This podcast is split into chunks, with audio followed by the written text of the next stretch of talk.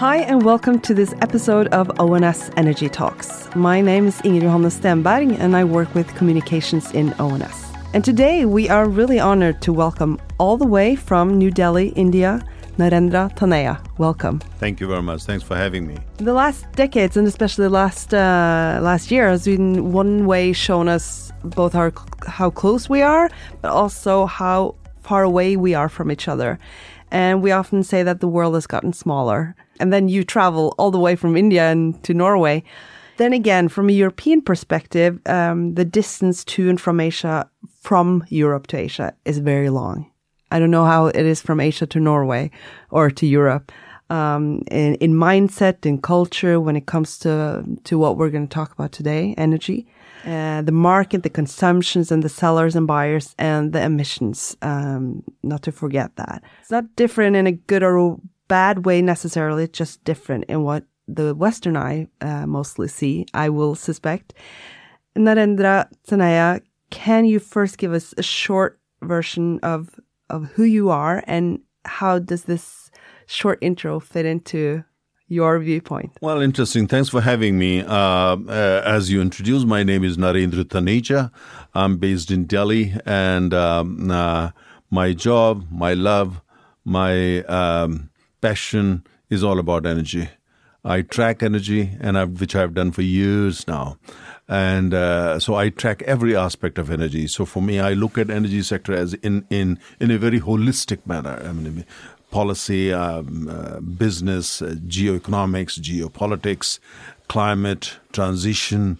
Uh, security, all aspects of it, and I look at the, you know, uh, I track energy and I follow energy on on a global basis, and I just love it because you see, when you look around the world, and you just have to follow the changes and the dynamics of the energy sector. And then you get the best and the most authentic picture of what's going on around the world. Whether it's about Africa or it's about Latin America or it's about the new political dynamics in the United States or Europe post Ukraine or internal dynamics in Russia or the emergence of China, India, Vietnam, Indonesia, in my part of the world and I look at through the I, the, the the the prism I use uh, uh, is energy, and I think it's just wonderful because it gives me such a, such a crystal clear view of the world.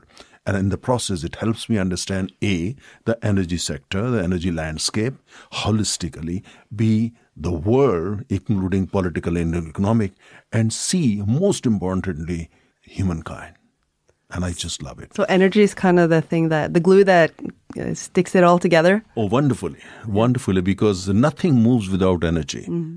And it has never, never uh, done so. Mm-hmm. And nothing's going to move without energy in decades and centuries to come. Mm-hmm. So, therefore, if you look at very, very carefully, and if you use the a microscope, you will find behind majority of political conflicts around the world. I'm talking of big conflicts. Uh, you know, is energy at the bottom of it. Mm. You just have to dig a bit deeper and you find that energy somewhere is playing its role. And definitely the consequences of war has affected the energy situation. It has, and also the you know close ties between Russia and China these days.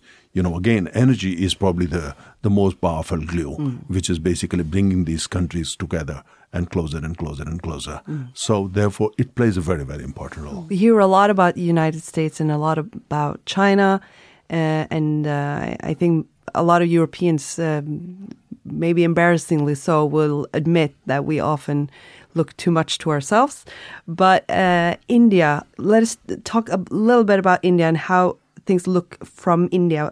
First, how many people live in India now, and how does it look for you coming from there? Uh, uh, we are now home to about 1.36 billion people, uh, and um, a very vibrant country, very vibrant democracy, and you see Indians practically everywhere outside India as well.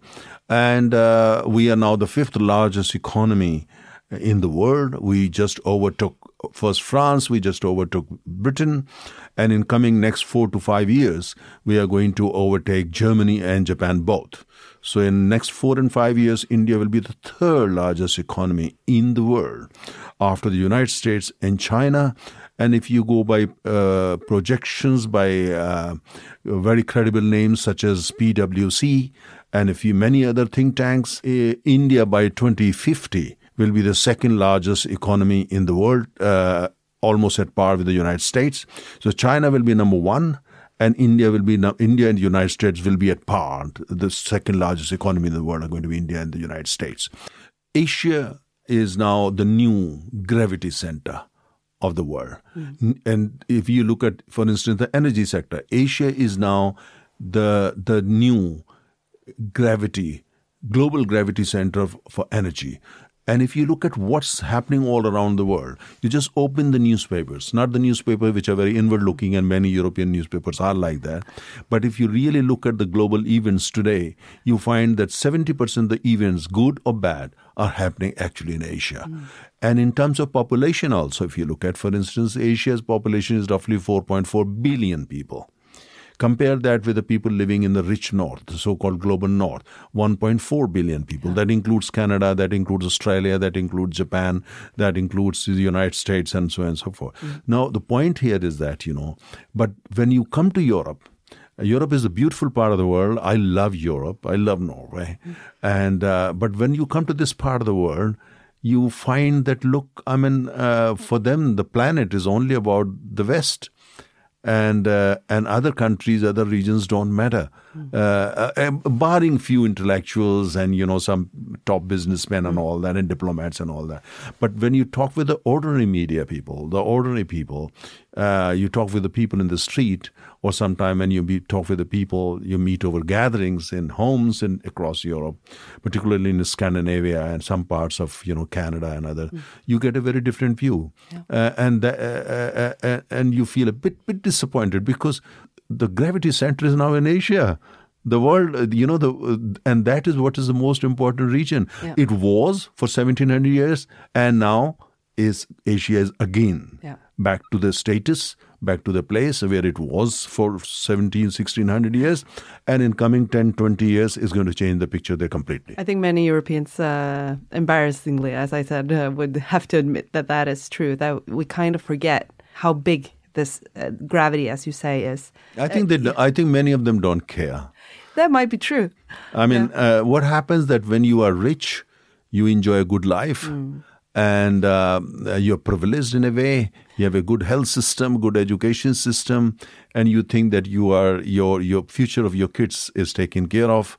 I think you think that's the kind of world you want, yeah. but you forget one thing: the people who build this world, build this world that you enjoy today, the western part of the world, the leaders who did that, far-sighted leaders, some of them great leaders, they struggled very hard.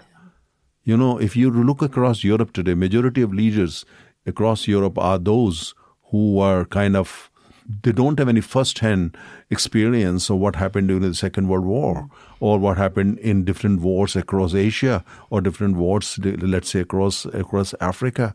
So that might be the reason. Yeah. But then books are there, yeah. and uh, so I think it's important to read history. A very good history lesson to have uh, with us uh, for the further discussion. Before we go, um, into the concrete and, and uh, directly energy related issues, let's just talk very briefly on uh, a short fact, the fact part of the podcast, if you may. Uh, you were briefly, you touched in on it. How many people, kind of depends how you would define Asia, but how many people approximately uh, would Asia comprise of today? Well, if you, I mean, depends. You know, there are many definitions of Asia. I mean, uh, Asia starts from almost Israel and goes right up to uh, to North Korea, South Korea, Japan, and down there Australia. Uh, so it's a, it's a, so it depends how you look at it. Some people call it Asia, some people call it Asia Pacific. Uh, many people have started calling it now Indo Pacific. And uh, but if you go by the old definition of Asia, I would say roughly 4.4 to 4.6 billion people, yeah. and uh, uh, some of the brightest people, mm. some of the fastest growing economies. But I think Europe right now, uh, they probably are too busy enjoying great life and uh, high standard of living mm. and uh, uh and uh, the way they look at world. But so I, but I think the greater understanding is required. I think greater communication mm. is important. That you know, for for for Europe to realize that we live in a very very small planet. Mm. Let me give you an example. You might or might not like. Some of you may not agree with me, but uh, look, post Ukraine, what happened in Europe?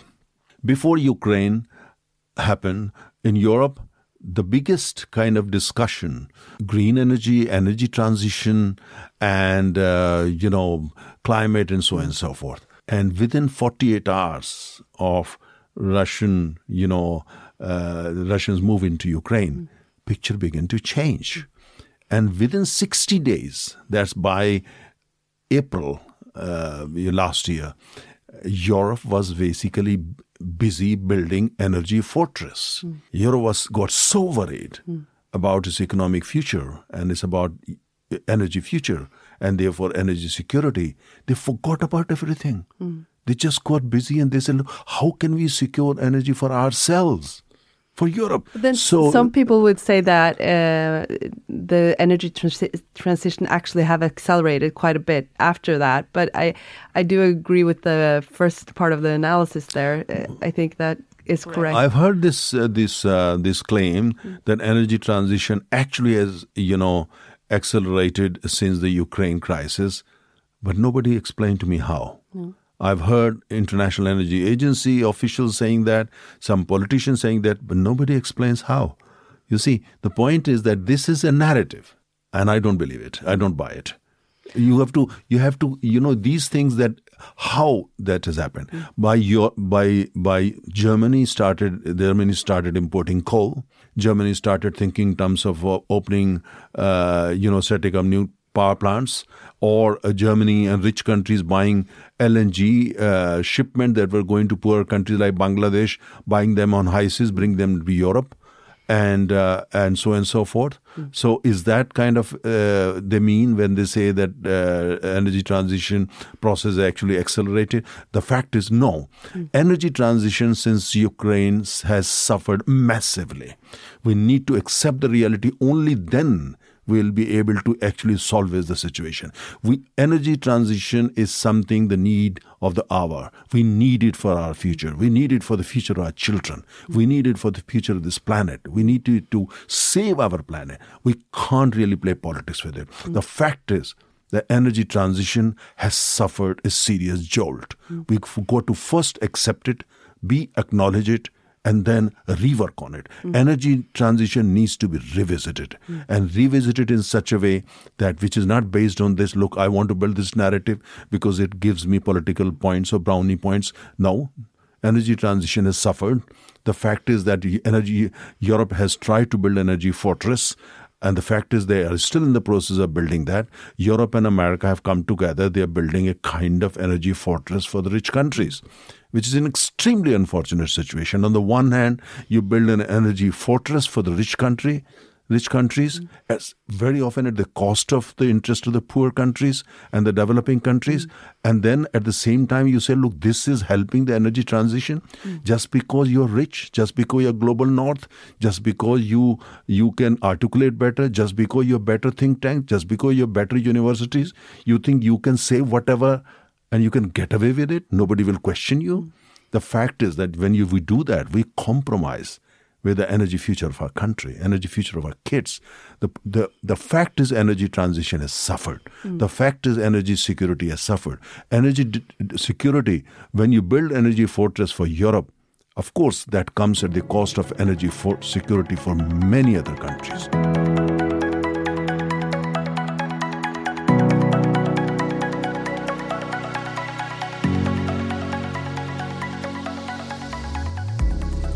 One of the the arguments that some uh, Europeans will make is that uh, now there's more focus on uh, renewable sources. It, has been jolted into action uh, several places. Uh, and we see also in China and India more there's solar and, and wind power built out in um, rapidly.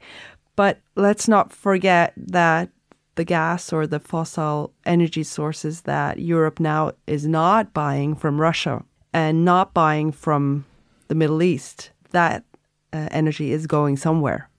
So someone is still using that energy. Uh, let's dip into a little bit the Asian countries. Where do they get their energy from? If you would sum it up in a my dear, are you suggesting the European is now consuming less oil and gas? That's not true. no, they're still using oil and gas, but No, they're not are they consuming less? That's not true. Yeah. The cars uh, made in Europe, diesel and petrol cars, aeroplanes which run on turbine fuel are being made in Europe and being exported. Then you have to factor that in. Secondly, the the uh, uh, Germany is buying LNG from Qatar. Qatar is in Middle East. Yeah. Saudi Arabia is selling, uh, you know, oil to Europe. Are they not? Yeah. They are. And Europe is buying more oil now and gas from the United States. Yeah. Now, you see, the point is that, you know, that, so there is no significant change. The point is these are the narratives being built so that you, to convey message that, look, we care for energy transition, we care for renewables, other countries don't. Europeans do, the rich countries do. That's not true. In fact, if you go by the cold numbers, India has done better Yeah. or you know on solar uh, than than most rich countries. Rich countries they promised technology transfer, capital to the to the developing countries at the Paris. What happened there at the Paris Climate Summit? Did they walk the talk? They didn't. They refused. The fact is they they backed out. So now. At, at the same time, uh, China, uh, look at China. China is a major supplier of equipment for solar power generation to the whole world, including India. So it's not about the, you see, if we look at that way, that look, we build energy fortress here in order to justify, we talk about other things. We say, look, energy transition. No, that is not true. The fact is that after oil was sanctioned and after G7 took the call on a price cap, it was between uh, Ukraine is between Europe, America, and Russia. But the whole world is paying the price. Why should we be paying the price for something we are not responsible for? Hmm.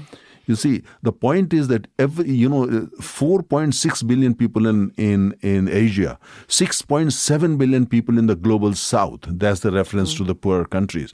Yeah, they are paying the heavy price. They are paying bigger price for the you know weaponization of oil and gas than the people in the rich countries. Look at the cold numbers. How would you, if you have one message or one um, suggestion for a solution or, or one way to do something a little better, like the, the baby steps that would probably, there would be many baby steps here uh, and maybe some big solutions. But if you'd had one advice, uh, what would that be? Because we, we do see a lot of development in, in China and India. Uh, solar and, and wind. The wind parks and the solar power parks are enormous. We see some kind of transition at least. But but one advice to the naive Europeans. The naive, No, uh, Europeans are not naive. No. They look after their interest. Yeah. They do it in such a way that they say, all right, we care for the world, but the fact is they care for their own interest first and Mm. Yeah. foremost. And I understand it. There's nothing wrong with it. Look at the history. That's how, you know, just That's how we all uh, think. that- well, Yeah. that- I mean, why only Europe? I Yeah. mean, look at the history around the world.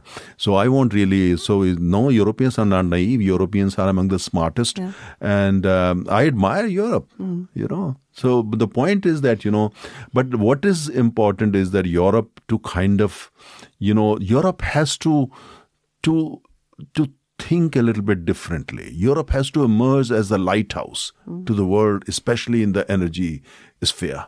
And Europe, even- Europe is capable of doing that. You see, Europe has to kind of is fine to lecture, but I think it's, what is important is to participate. All narratives, narratives with regard to climate change, narratives with regard to climate security, narratives with regard to energy security, energy transition, all these narratives are built in the global north. But they want the world to believe that these are actually have been evolved narratives made after thorough you know, uh, participation of all countries on the world. There is no truth in it. So therefore, what is it? We need honest conversations. We need genuine conversation between the global north and the global south, the rich countries and the poor countries, between Europeans and Americans and the people in Africa, mm. people in uh, Latin America and in Asia. You see, we need genuine. You see, we are a very small planet, a very fragile planet. I think is we have d- played enough of this politics that look, I talk nicely, but I actually protect my interests first, mm. and very often even at your cost. Mm. So let me try to sum this up. We need to be better at having an honest conversation across continents, across worlds, uh, the worlds apart that we sometimes feel we are. Especially the rich countries need to actually walk the talk and be honest. Uh, last but not least, climate and energy cannot be a, a politician's game. It has to be about solutions and collaboration. Is that how I read you right? Well, I would say that, look, first of all, uh, you know, energy and climate are two sides of the same coin. We need to acknowledge it. Yeah. And, the, you know, as recent as 10 years ago, Europeans and American, many in Europe and America, they used to acknowledge it. They used to even talk about it. Mm. Then they stopped. Yeah. Question is why? Yeah. Because it works for them it suits their interest. So if you if climate for you is just you know a matter of convenience, energy is just a matter of convenience. You build narratives the way you want when it they suit them, then you change them. Yeah. I think that's enough of that. What we need is basically whether you're rich or you're poor, you're the global north or the global south, we are all inhabitants of the same little, small, beautiful planet. So we need to kind of sit across the table, have more conversation. My worry is, as a, as a, as, as a, as a human being, my worry is that very often we meet in these big conferences, but the conferences or the conversations are not honest. Mm. They're not genuine. They are like that. Look, I am rich. You got to listen to me. Mm. I have better think tank. You got to better listen to me. I can draft a treaty better than you. You better listen to me. Or if you don't agree with me, I will cut this off. I will impose sanctions against you. I will not give you this aid. You vote this way and that way in this conference, otherwise you'll be punished one way or another. We'll cut off all support mm. to you. So I think we we need to put an end to all this. It's in two areas, in climate and energy, mm. because these are crucial. You know, when we force such kind of things, you know, these kind of things, we are actually compromising with our own interests. Mm. So if we love ourselves, we love our people, we love our children, we love our coming generation, and we love our planet, it's important that at least in two areas, in climate and energy, we try to be as honest as possible. Go for honest conversation. I trust me. Once you do that, we'll find a solution. And my final, I want to say that don't think on behalf of every Asian. Don't think on behalf of every African. Just because you're rich, you live in the global north, you can talk better, your English is better, your French is better. You think that you will you also have the right to speak on behalf of every African country, every Asian country, and uh, Latin American country just because you are that? I think it's unfair. Encourage Africa and help them with you know cap- capabilities and capacity so that they can build their own narratives on climate their own narrative on energy. The same with asia same with latin america the same with the middle east same with central central uh, you know a- a- asia and other parts of the world. That's the way forward. The way it's being done now is very old fashioned it actually creates more problems than solutions. At least you are very honest, and it has been uh, an honor to have uh, you coming in and, and really talking straight talk uh, about the Asian point, or if you can say the Asian point of view, your point of view from Asia and from India. Thank you, thank you very much. Um, and uh, more, definitely more about these issues at ONS next year, and also in the following ONS uh, podcasts before that. Uh, you just listened to ONS Energy Talks, and uh, my name is Ingrid Johanne Stenberg. With me today was Narendra Taneja, uh, talking about the Asian perspective, perspective of the energy transition and the global energy markets.